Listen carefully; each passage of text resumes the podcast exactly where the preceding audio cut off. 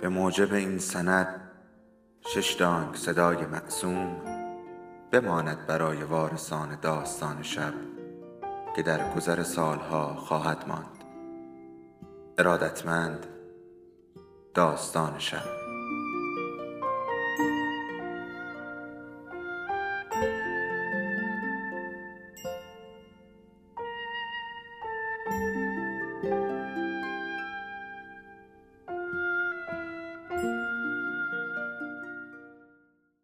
یکی بود یکی نبود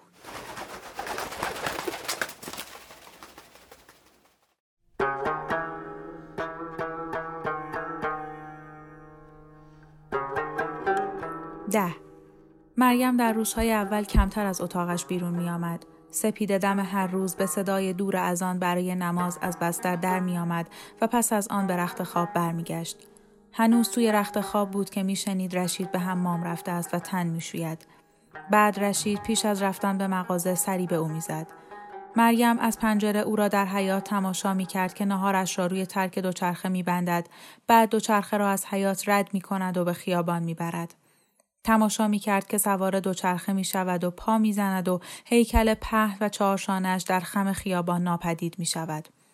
بیشتر روزها توی رخت خواب می ماند و خود را آواره و بیکس می دید. گاهی پایین به آشپزخانه می رفت. روی پیشخان که لکه های چرب چسبانی داشت و پرده گلدار که بوی غذاهای سوخته را می‌داد دست می کشید.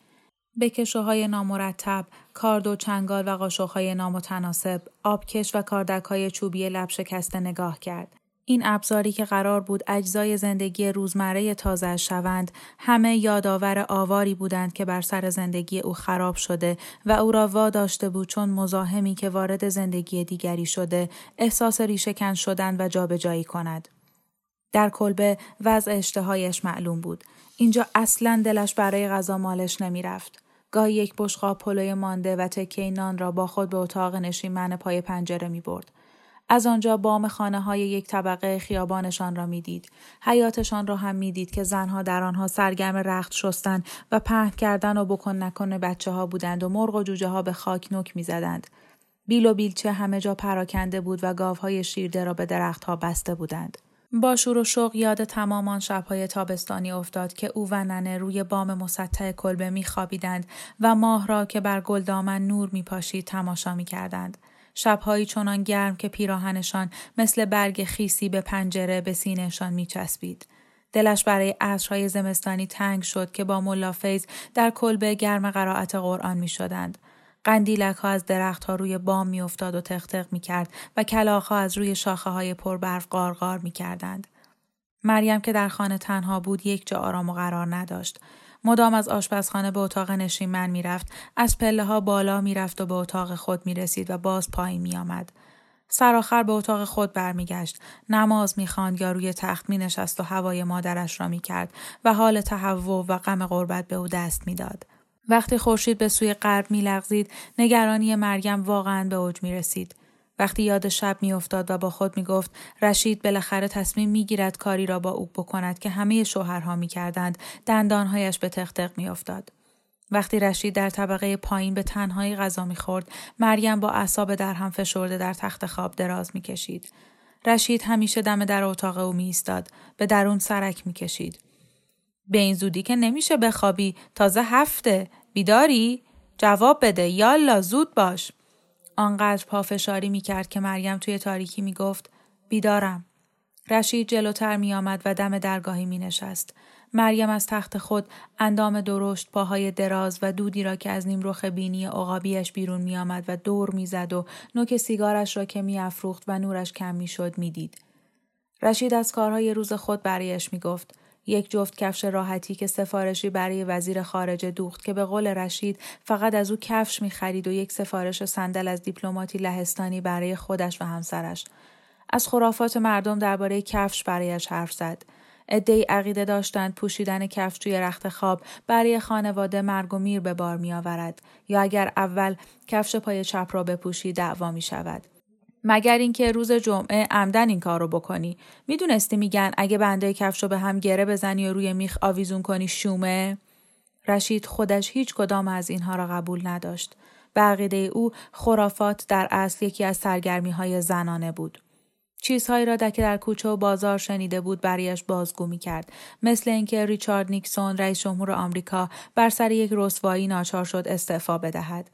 مریم که نه هرگز نامی از نیکسون شنیده بود و نه از رسوایی او لب از لب نجنباند. با دلشور منتظر بود رشید حرف خود را تمام کند. سیگارش را خاموش کند و برود. فقط وقتی میشنید از راه رو گذشته و در اتاقش باز و بسته شده فقط آن وقت مشتی آهنین که به شکمش چنگ انداخته بود رهایش می‌کرد. بعد یک شب پس از خاموش کردن سیگارش به جای شب به خیر گفتن روی درگاهی خم شد. گفت نمی‌خوای اون ماسماسک رو باز کنی؟ و با سر به سوی چمدانش اشاره کرد. بازوها را در هم تا کرد. فکر کردم قدری فرصت می‌خوای. اما بیهوده است. یه هفته گذشت و خب فردا صبح انتظار دارم مثل یک زن شوهردار رفتار کنی. فهمیدی؟ دندانهای مریم بنای تقتق را گذاشت. جواب می‌خوام. بله. خب. چه خیال می‌کردی؟ مگه اینجا هتله یا من هتل دارم؟ وای وای لا اله الا الله راجب گریه چی بهت گفتم مریم راجب گریه چی بهت گفتم صبح روز بعد که رشید سر کار رفت مریم چمدان را باز کرد و لباسهایش را توی گنجه گذاشت یک سطل آب از چاه کشید و با لطهی پنجره های اتاق خود و اتاق نشیمن پایین را تمیز کرد. زمین را جارو زد و تارنکبود گوشه های سقف را گرفت. پنجره ها را باز کرد تا خانه هوا بخورد. سفنجان عدس توی قابلمه ریخت تا خیس بخورد. کاردی پیدا کرد و چند هویج و سیب زمینی خورد کرد و آنها را هم خیساند. دنبال آرد گشت و آن را تا یکی از کابینت ها پشت چند شیشه کثیف ادویه پیدا کرد. خمیر تازه درست کرد. آن را طوری که ننه یادش داده بود ورز داد. از نرمه کف دستش استفاده کرد.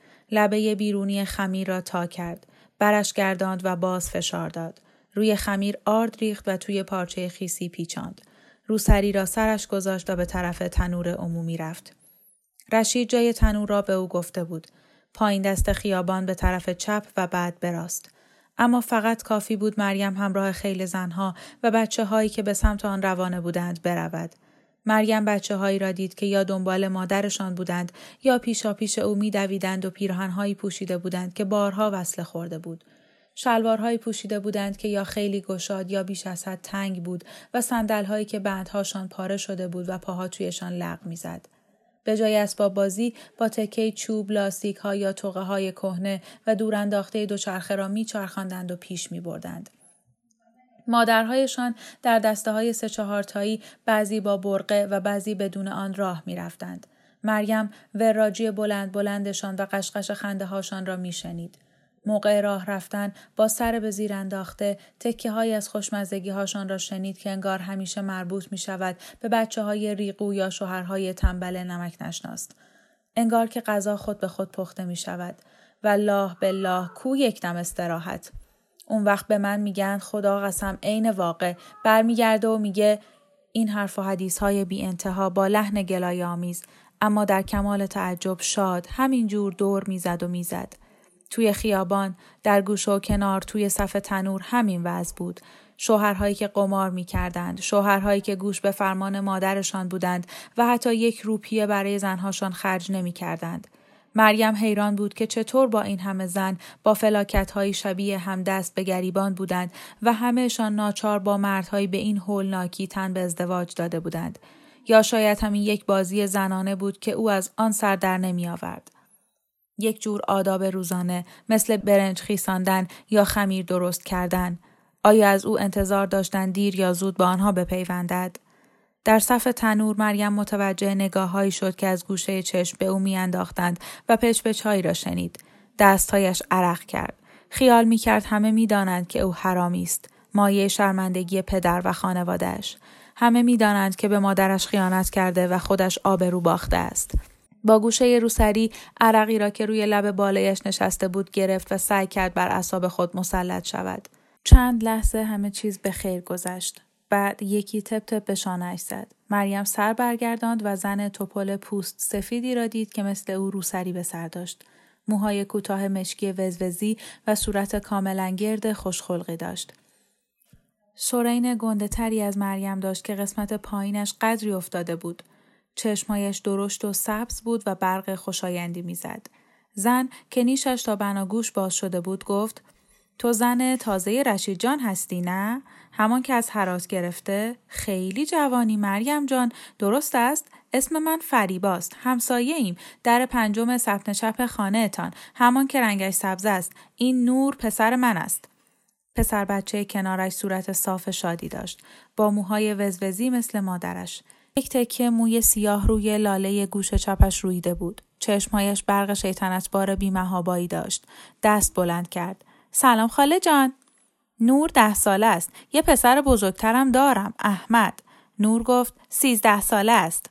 زن فریبا خندید و گفت سیزده که میره تو چهارده سال اسم شوهرم حکیمه اینجا تو دهمزنگ معلمه یه وقت باید بیای پیش ما یک فنجان چای بعد یک زنهای دیگر انگار کسی تشویقشان کرده باشد فریبا را پس زدند و دور مریم جمع شدند و با سرعت نگران کننده ای دورش حلقه زدند. پس تو عروس جوان رشید جانی از کابل خوشت میاد؟ من تو هرات بودم یه دخترم اونجا دارم. اول پسر می‌خوای یا دختر؟ چه مناره هایی؟ چقدر قشنگه؟ چه شهر باشکوهی؟ پسر بهتره ها مریم جون نام خونواده رو زنده می‌کنه. به پسرا زن می‌گیرن و میرن پی کارشون. دختر واسه آدم میمونه و تو پیری از دست آدم میشه. شنیده بودیم میای. دو قلو بیار. یکی از هر جنس. اون وقت همه خوشحال میشن. مریم پس پس رفت. هوا کم آورده بود. گوشهایش وزوز می‌کرد و نبزش تند می‌زد. چشمهایش از یک صورت به یک صورت دیگر می‌رفت. باز پس پس رفت. اما جایی نبود که به آن پناه ببرد. در وسط حلقه بود. چشمش به فریبا افتاد که اخم کرده و فهمیده بود که او تو هچل افتاده است فریبا می گفت ولش کنید برید کنار اونو می ترسونید. مریم خمیر را به سینه فشرد و سعی کرد از میان جمعیت راه باز کند کجا میری همشیره همانطور فشار داد تا به قسمت خالی از جمعیت رسید و بعد به طرف بالا دست خیابان دوید تا به چهار راه نرسیده بود نفهمید که راه را عوضی می رود. برگشت و سر به زیر در سمت مخالف دوید. یک بار لغزید و زانویش بدجوری خراش برداشت. بعد باز دوید و تند و تند از زنها رد شد. چت شده؟ پات خونریزی می‌کنه همشیره. مریم به کنجی پیچید و بعد به نفش دیگر. خیابان خودشان را پیدا کرد اما نمی‌دانست خانه رشید کدام است. نفس نفس زنان بالا و پایین خیابان دوید نزدیک بودش که سرازیر شود یک به یک درها را کورکورانه آزمایش کرد بعضی درها قفل بودند بعضی هم که باز بودند حیاتشان آشنا نبود سگهایی در آن او او می کردند یا مرغ و خروس ها می رمیدند. رشید را مجسم کرد که به خانه می آید و او را اینطور در جستجوی خانه می بیند در حالی که از زانوهایش خون می ریزد و خیابان را گم کرده. حالا دیگر واقعا زد زیر گریه. درها را هل داد. به حال ترس دعاهایی زیر لب خواند. صورتش خیس اشک بود. تا سرآخر دری را باز کرد و مستراح کنج حیات چاه انباری را دید و نفس راحتی کشید. در را پشت سر خود بست و کلون را انداخت. بعد کنار دیوار به زانو افتاد و بالا آورد. وقتی استفراغش تمام شد چهار دست و پا پیش رفت. به دیوار تکیه داد و پاها را از هم باز کرد. هرگز به عمرش اینقدر احساس تنهایی نکرده بود. آن شب که رشید به خانه آمد پاکتی قهوه‌ای با خود آورد. مریم که دید او متوجه پنجره های تمیز و کف جارو زده و سقف تارنکبود زدوده نشده است سرخورده شد. اما وقتی دید مریم بشخاب غذا را در سفره‌ای که کف اتاق نشیمن پهن کرده گذاشته است خوشحال شد. مریم گفت عدس پختم.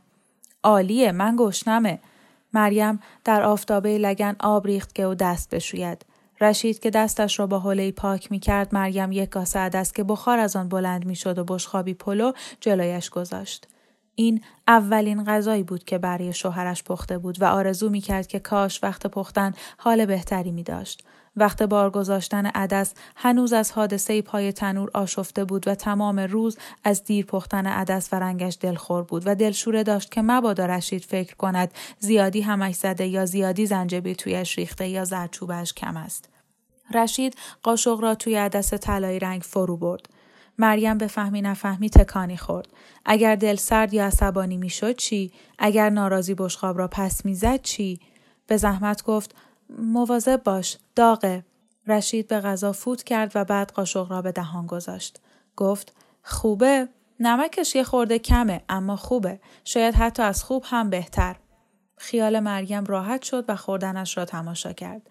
موجی از غرور مایه آرامش او شد. کارش خوب بود. شاید حتی از خوب هم بهتر و هیجانی که این تعارف کوچک به او داد مایه تعجبش شد. ناخشنودی صبحان روز قدری فروکش کرد. رشید گفت فردا جمعه است. با یه گردش چطوری؟ تو کابل؟ نه تو کلکته. مریم پلک زد. شوخی کردم. البته تو کابل پس کجا؟ دست توی پاکت قهوه‌ای کرد. اما اول یه چیزو بهت بگم. از توی پاکت یک چادر و روبند آبی روشن بیرون کشید. چند متر پارچه چیندار روی زانویش ریخت و بلندش کرد. چادر را باز کرد و به مریم نگاه کرد. من مشتری هایی دارم مریم. مردهایی که زناشونو میارن مغازه من. زنها بیهجاب میآیند و یک راست با من حرف می‌زنند و من بدون خجالت تو چشمم نگاه می‌کنن. آرایش می‌کنن و دامنهای بالای زانو میپوشن. گاهی حتی پاها رو برای اندازهگیری کف جلوی من می‌ذارن و شوهراشون وای میستن و نگاه می‌کنن. اجازه این کار رو میدن. عین خیالشون نیست که نامحرمی به پای زنشون دست می‌زنه. به نظرم چون درس خوندن خودشون رو مرد امروزی و روشن فکر می‌دونن. متوجه نیستن که ننگ و ناموسشون به باد میره. با گفتن این حرف سری تکان داد. جای زندگی بیشترشون محله های اعیان نشین کابله. میبرمت اونجا حالا می‌بینی. اما اینجور مردای بیغیرت تو همین محله هم هستن مریم. یه معلم پایین همین محله هست اسمش حکیمه و همیشه زنش فریبا رو تو خیابون می‌بینم که تنها ول میگرده و فقط یه شال گردن رو موهاش گذاشته. راستش دیدن مردی که اختیار زنشو نداره دست پاچم می‌کنه. نگاه خیرش را به مریم دوخت. اما تربیت من یه جور دیگه بوده مریم. من اهل جاییم که یک نگاه ناپاک یک کلمه ناسزا باعث میشه خون کسی بریزه. من اهل جایی هستم که صورت زن و فقط مال شوهرش می‌دونه. دلم می‌خواد این حرف یادت بمونه. می‌فهمی؟ مریم سر جنباند. وقتی رشید پاکت را جلو برد مریم آن را گرفت. خوشحالی اولی از تایید آشپزی او دود شد و جای خود را به احساس تحقیر شدگی داد. اراده این مرد به نظر مریم مثل سفید کوه که بر گلدامن خیمه زده بود پرهیبت و استوار بود. پس از آنکه رشید پاکت را به دستش داد گفت پس تفاهم داریم حالا یه خورده دیگه از اون عدس برام بریز.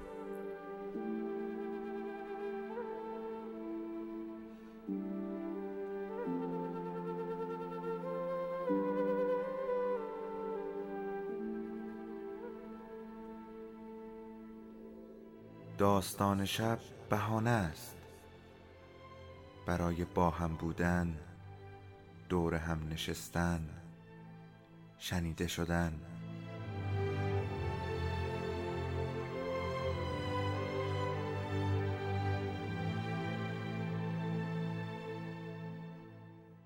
صدای افسانه ها رو میشنویم